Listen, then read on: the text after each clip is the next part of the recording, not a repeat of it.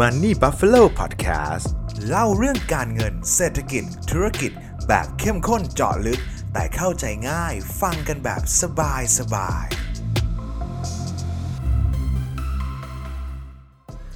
เพื่อนๆเคยสงสัยกันไหมครับว่าทำไมหนังสือที่เกี่ยวกับการลงทุนโดยเฉพาะในหุ้น ถึงเป็นหนังสือที่อยู่บน top seller ตลอดเวลา เรามาหาคำตอบด้วยกันนะครับำหรับเพื่อนๆที่ติดตามผ่านช่องทางพอดแคสต์แล้วฟังแค่เสียงอย่างเดียวนะครับ ในตอนนี้ผมอยากจะแนะนำเพื่อนๆให้มารับฟังที่ YouTube เพิ่มเติมนะครับ เพราะว่าผมมีการหยิบกราฟ มีข้อมูลต่างๆนำเสนอเป็นภาพประกอบด้วย เพื่อให้เพื่อนๆทุกคนได้รับข้อมูลอย่างครบถ้วนนั่นเองครับ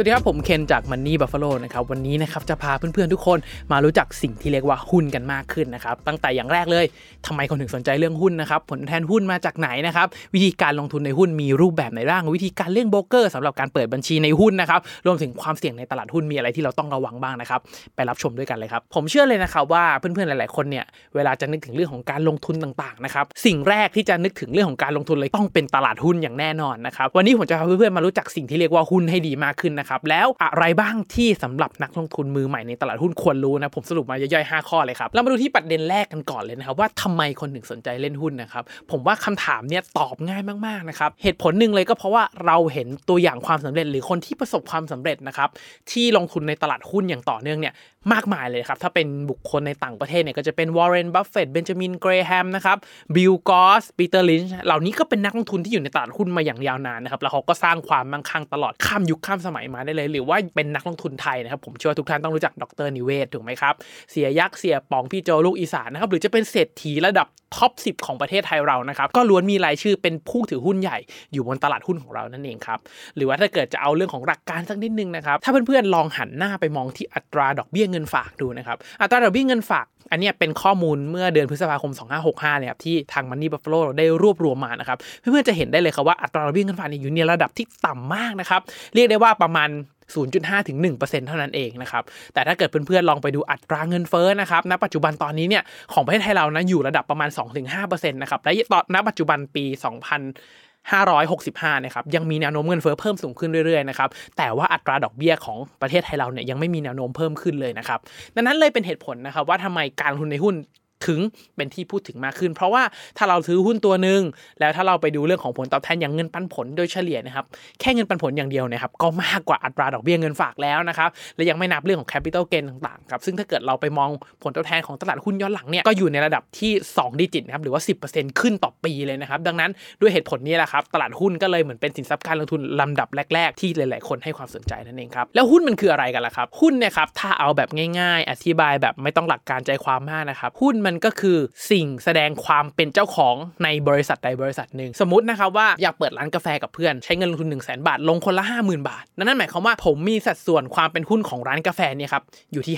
50%สมมุติว่าร้านกาแฟนี้สร้างรายได้สร้างกำไรออกมาให้เดือนละ 20,000 บาท นั่นหมายความว่าผมจะได้รายได้กลับมานะครับเดือนละ 10,000 บาท เป็นเงินปันผลจากบริษัทนั่นเองครับโดยถ้าเกิดเทียบจากเงินลงทุน 50,000 บาทเทียบกับกำไรหรือว่าเงินปันผลที่ได้รับกลับมานะครับก็จะอยู่ที่ประมาณ 10%ต่อเดือนอะไรในลักษณะนี้ครับที่เรียกว่าหุ้นนั่นเองครับซึ่งงการซื้อหุ้นใน ตลาดหลักทรัพย์นะครับก็จะเป็นการซื้อหุ้นที่เป็นบริษัทขนาดใหญ่เป็นบริษัทมหาชนนะครับที่เขาต้องการระดมทุน แล้วเราก็ใส่เงินเข้าไป แล้วก็มีสัดส่วนความเป็นเจ้าของตามปริมาณหุ้นที่เราถือนั่นเองครับสองนะครับแล้วผลตอบแทนของหุ้นนะครับหาได้จากไหนนะครับโดยทั่วไปแล้วนะครับการลงทุนในหุ้นนะครับผลตอบแทนของหุ้นเนี่ยจะมา 2 รูปแบบครับรูปแบบแรกก็คือเงินปันผล ก็จะคล้ายๆ กับตัวอย่างร้านกาแฟที่ผมพูดถึงไปเมื่อกี้เลยนะครับว่าเงินปันผลที่ได้รับในแต่ละเดือน จากผลกำไรของบริษัทนั้นครับอยู่ที่เท่าไหร่นะครับส่วนที่2นะครับก็จะมาจากส่วนต่างของราคา หรือที่เราจะเรียกว่า capital gain นั่นเองครับ โดยทั่วไปแล้วถ้าเกิดบริษัทหนึ่งสมมติร้านกาแฟผมนี่แล้วกันนะครับ ลงทุน 1 0 0 0 0แบาท ได้กำไรเดือนละ 20,000 บาท ถูกไหมครับ สมมติว่าร้านกาแฟขายดีมากเลยกำไรเพิ่มขึ้นเป็นเดือนละ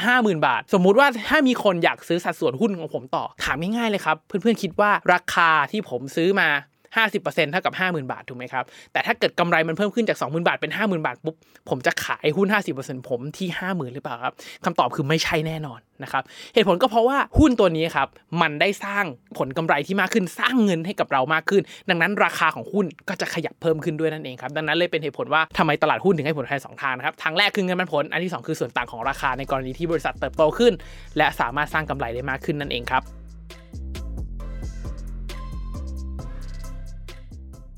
3ครับวิธีการเล่นหุ้นมีกี่รูปแบบครับโดยทั่วไปแล้วนะครับในตลาดหุ้นเราเนี่ยเวลาเราทำกำไรจากตลาดหุ้นนะครับเราก็จะทำกำไร 2 รูปแบบครับอันแรกคือปัจจัยพื้นฐาน อันที่ 2 คือเรื่องของปัจจัยทางเทคนิคนั่นเองครับปัจจัยทางพื้นฐานนะครับก็จะเป็นใช้หลักการการวิเคราะห์โดยพื้นฐานเลยครับจะดูเรื่องของกิจการการเติบโตของกิจการนั้นๆเป็นหลักเลย หรือถ้าแปลเป็นภาษาไทยง่ายๆคือ ถ้ากิจการมีรายได้มากขึ้นกำไรมากขึ้น ราคาจะต้องขึ้นนะครับดังนั้นคนสายพื้นฐานนะครับก็จะมองหากิจการที่เติบโตได้ดีในอนาคตนะครับแล้วพอเติบโตขึ้นกำไรมากขึ้นราคาหุ้นก็จะวิ่งนั่นเองครับ โดยที่ ปัจจัยพื้นฐานนะครับก็จะมองหลากหลายปัจจัยเลยครับไม่ว่าจะเป็นปัจจัยทางเศรษฐกิจปัจจัยอุตสาหกรรมหรือว่าปัจจัยเฉพาะของบริษัทนะครับอย่างปัจจัยของเศรษฐกิจนะครับก็มีปัจจัยมีผลต่ออุตสาหกรรมที่เลือกลงทุน มีผลต่อการโตของกิจการด้วยนะครับเพราะว่าถ้าเกิดเพื่อนๆลองดูวัฏจักรของเศรษฐกิจเนี่ยมันก็จะมีช่วงตกต่ำช่วงขยายตัวช่วงรุ่งเรืองถดถอยตกต่ำเนี่ยครับมันจะวนเป็นไซเคิลไปเรื่อยๆนะครับซึ่งแต่ละไซเคิลเนี่ยครับก็มีกลุ่มหุ้นกลุ่มอุตสาหกรรมที่เติบโตได้ในช่วงเวลาที่แตกต่างกันนะครับซึ่งความรู้เหล่านี้นะครับถ้าเราสามารถ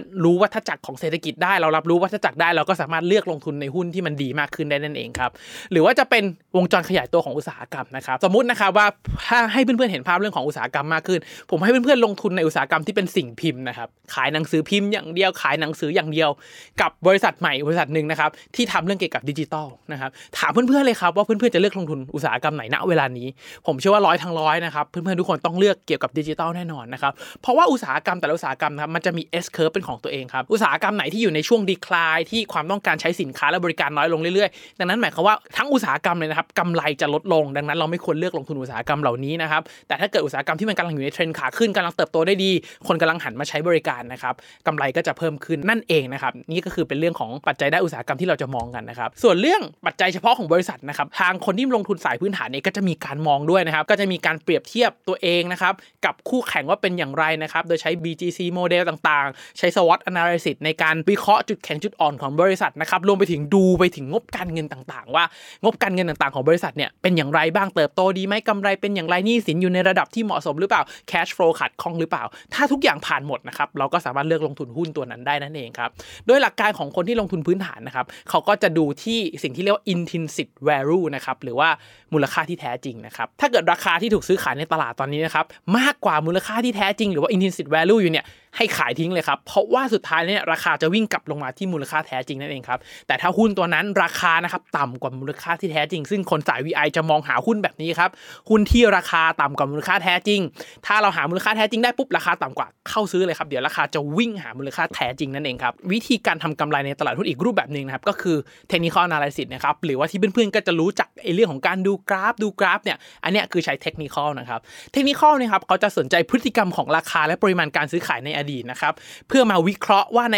อนาคตเนี่ยราคาจะวิ่งต่อไปได้หรือเปล่านะครับ ซึ่งเราก็จะเห็นกราฟในลักษณะนี้ครับเป็นกราฟขึ้นขึ้นลงลงเนี่ยมันก็จะมีวิธีในการดูว่าอยู่ในเทรนขาขึ้นหรือเปล่า อยู่ในจุดพักตัวที่เหมาะสมหรือเปล่า มีแนวรับอยู่ตรงไหนเข้าที่แนวรับขายแนวต้านเนี่ยก็จะเป็นวิธีการทำกำไรของคนที่ลงทุนสายเทคนิคนั่นเองครับซึ่งการลงทุนสายเทคนิคเนี่ยเขาก็จะดูทั้งราคาปริมาณการซื้อขายนะครับแต่ว่าสิ่งหนึ่งที่เขาจะเชื่อมากๆเลยนะครับของคนที่ลงทุนสายเทคนิคก็คือ ราคาที่เราเห็นเนี่ยสะท้อนทุกปัจจัยไปหมดแล้วนะครับไม่ว่าจะเป็นปัจจัยทางอุตสาหกรรมปัจจัยทางด้านเศรษฐกิจปัจจัยเฉพาะของบริษัท เวลามีคนซื้อคนขายนะครับเขาก็จะมีการ mark up ราคาที่เราเห็นถูกไหมฮะราคาที่เราเห็นคือจะสะท้อนทุกอย่างไปหมดเลยครับข่าว insider outsider ทุกอย่างรวมอยู่ทั้งหมดนะครับแล้วเขาก็ยังเชื่อนะครับว่าราคาจะเคลื่อนไหวเป็นแนวโน้ม ถ้าอยู่ใน uptrend ที่เป็นขาขึ้น ราคาก็มีแนวโน้มขึ้นต่อไปเรื่อยๆจนกว่าเทรนจะจบลงนั่นเองครับแล้วสิ่งหนึ่งที่มันจะเกิดขึ้นอย่างต่อเนื่อง ไปเรื่อยๆสำหรับชาวเทคนิคที่เขาเชื่อกันเลยนะครับ ก็คือประวัติศาสตร์จะซ้ำรอยเสมอครับ เพราะว่าตลาดหุ้นเป็นตลาดที่เล่นกับความโลภและความกลัวของคนนั่นเองครับ แล้วคนเราเนี่ยครับความโลภกับความกลัวไม่ว่าจะผ่านมากี่ร้อยปีกี่พันปีนะครับ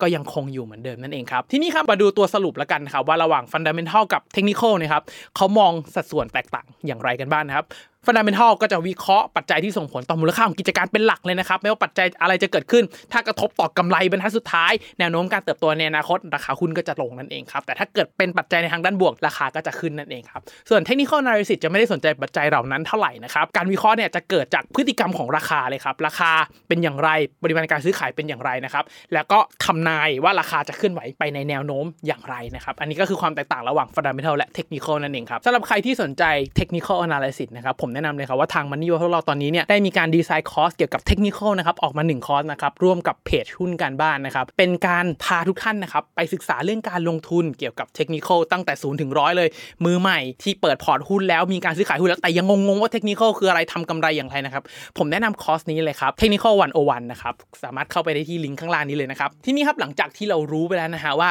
ตลาดคืออะไรนะครับทำไมคนถึงสนใจในตลาดหุ้นนัก หุ้นคืออะไรมีกำไรจากทางไหนบ้างนะครับและวิธีการการทำกำไรในตลาดหุ้นมีรูปแบบไหนบ้างครับ สิ่งต่อไปที่สำคัญมากๆเลยนะครับ ก็คือการเลือกโบรกเกอร์นั่นเองครับว่าเราจะเลือกเปิดบัญชีกับที่ไหนดีนะผมแนะนำเลยนะครับว่าให้ลองเข้าไปที่เว็บไซต์ Set Trade นะครับเข้าไปที่ข้างบนนะครับมันจะมีลิงก์ครับว่านักลงทุนมือใหม่กดคลิกเข้าไปนะครับมันจะมีคำว่าเปิดบัญชีกับบริษัทหลักทรัพย์อยู่นะครับจากนั้นครับให้กดเลือกรายชื่อโบรกเกอร์สมาชิกนะครับก็จะมีรายชื่อขึ้นมาเลยครับก็จะมีรายชื่อหลากหลายเลย ซึ่งคำถามน่าสนใจต่อมานะครับก็คือเราจะเลือกเปิดกับโบรกไหนดีนะครับหลักการง่ายๆที่ผมมักจะใช้เลยครับอย่างแรกที่ผมดูเลยก็คือเรื่องของค่าธรรมเนียมนั่นเองครับค่าธรรมเนียมเนี่ยควรจะต่ำและไม่มีค่าธรรมเนียมขั้นต่ำนะครับจำสองคำนี้เลยเพื่อนเอาที่ต่ำที่สุด และไม่มีค่าธรรมเนียมขั้นต่ำนะครับผมว่าถ้าเกิดอยู่ในเกณฑ์แบบนี้ไม่มีค่าธรรมเนียมขั้นต่ำเนี่ยผมว่าสามารถเลือกใช้โบกนั้นได้ก่อนเลยครับเน้นค่าธรรมเนียมเป็นหลักเลย เพราะว่าบริการเสริมต่างๆทั่วไปเนี่ยไม่ว่าจะเป็นเรื่องของบทวิเคราะห์อะไรต่างๆ โปรแกรมเสริมเนี่ย หลาย ๆ ที่ค่อนข้างใกล้เคียงกันนะครับ แล้วเดี๋ยวนี้โบรกเกอร์ต่าง ๆ ก็หันออกมาให้ข้อมูลผ่านทางเพจ Facebook ผ่านทาง YouTube ของตัวเองมากขึ้นนะครับ เราสามารถเปิดฟังได้ทุกเช้านะครับเราก็จะสามารถฟังบทวิเคราะห์ของทุก ๆ ที่ได้เลยนะครับ แต่ว่าสิ่งหนึ่งที่อาจเพื่อน ๆ อาจจะดูเพิ่มนะ ก็ดูบทวิเคราะห์ละกันนะครับว่าตรงจริตไหมมีโปรแกรมเสริมอะไรบ้าง เวลาถอนเงินเข้าออกสะดวกไหมนะครับ ผมว่าก็เป็นสิ่งที่เราสามารถคัดเลือกโบรกเกอร์สำหรับการเปิดบัญชีได้นั่นเองครับ หรือว่าถ้าเกิดใครมีเพื่อนเป็น marketing อยู่ แล้วถ้าอยากสนับสนุนเพื่อนและเพื่อนบริการดี เชื่อว่าเพื่อนคนนี้มีความรับผิดชอบ เราถามอะไรสามารถตอบได้จริงผมว่าอุดหนุนเพื่อนคนนั้นก็เป็นทางเลือกที่ไม่เลวเหมือนกันนะครับแต่ผมคิดว่าถ้าเกิดถามน้องๆที่จบใหม่เนี่ยผมว่า marketing อาจจะไม่ใช่อาชีพแรก ๆที่เลือกแล้วนะครับแต่ถ้าเกิดเป็นวัยผม 30 up เนี่ย marketing หุ้นเนี่ยครับถือว่าเป็นอาชีพหลาย ๆ คนอยากจะเป็นกันเลยนะครับ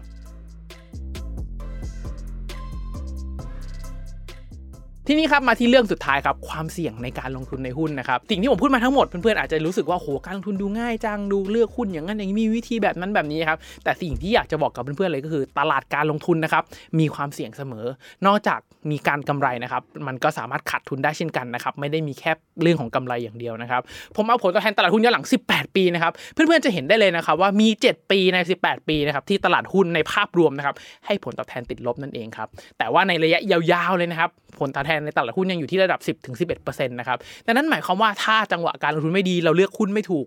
ทุก ๆ ปีจะมีหุ้นที่ให้กำไรระดับแบบหลายร้อยเปอร์เซ็นต์และก็มีหุ้นที่ให้กำไรติดลบมากกว่า 50%ทุกๆ ปีนะครับดังนั้นการลงทุนมีความเสี่ยงนะครับการใช้ความรู้วิชาความสามารถต่างๆ ในการคัดเลือกหุ้นในการลงทุนอย่างถูกต้องและตรงจริตกับเรานะครับถือว่าเป็นเรื่องที่สำคัญเช่นกันนะครับนอกจากความเสี่ยงที่ผมพูดถึงเรื่องของว่าตลาดหุ้นมีงานติดลบนะครับจริงๆความเสี่ยงต่างๆ ก็กระทบกับตลาดหุ้นชัดเจนนะครับเพราะว่าตลาดหุ้นถือว่าเป็น leading indicator นั่นเองครับ ที่จะสะท้อนปัจจัยต่างๆ ในอนาคตกลับมาอย่างน้อย 6-12 เดือนนะครับ ไม่ว่าจะเป็นปัจจัยผลประกอบการบริษัทอุตสาหกรรม อัตราผลตอบแทนที่จะได้รับความเสี่ยงด้านธุรกิจความเสี่ยงทางด้านการเมืองความเสี่ยงสภาพคล่องอัตราดอกเบี้ยการเงินต่างๆ รวมอยู่ในตลาดหุ้นทั้งหมดเลยนะครับแล้วมันจะถูกสะท้อนออกมาในราคาทั้งหมดเลยนะครับดังนั้นก่อนจะลงทุนนะครับผมแนะนำเพื่อนๆทุกคนก่อนเลยว่าให้ศึกษาข้อมูลก่อนการลงทุนทุกครั้งนะครับ เป็นยังไงบ้างครับเพื่อนๆเชื่อว่าทุกคนน่าจะรู้จักสิ่งที่เรียกว่าหุ้นกันมากขึ้นแล้วใช่ไหมครับเพื่อนๆยังคิดว่าตลาดหุ้นยังสามารถสร้างความมั่งคั่งในระยะยาวได้อยู่หรือไม่นะครับเชื่อว่ายังสร้างได้หรือว่าไม่เชื่อและคิดว่าไปลงทุนสินทรัพย์อื่นๆอย่างคริปโตลงทุนทำธุรกิจเองน่าจะดีกว่าคอมเมนต์มาพูดคุยกันละกันนะครับผมจะอ่านทุกคอมเมนต์เลยนะครับสุดท้ายนะครับอยากรบกวนเพื่อนๆจริงๆครับให้กดไลค์กดแชร์กด subscribe นะครับในทุกๆช่องทางที่ทุกท่านรับฟังนะครับเพื่อเป็นกำลังใจให้กับตัวผม เป็นกำลังใจให้กับทีมงานมันนี่บัฟฟาโลนะครับเพื่อตั้งใจผลิตชิ้นงานดีๆต่อไปนั่นเองนะครับยังไงก็ขอให้ทุกท่านโชคดีกับการลงทุนนะครับ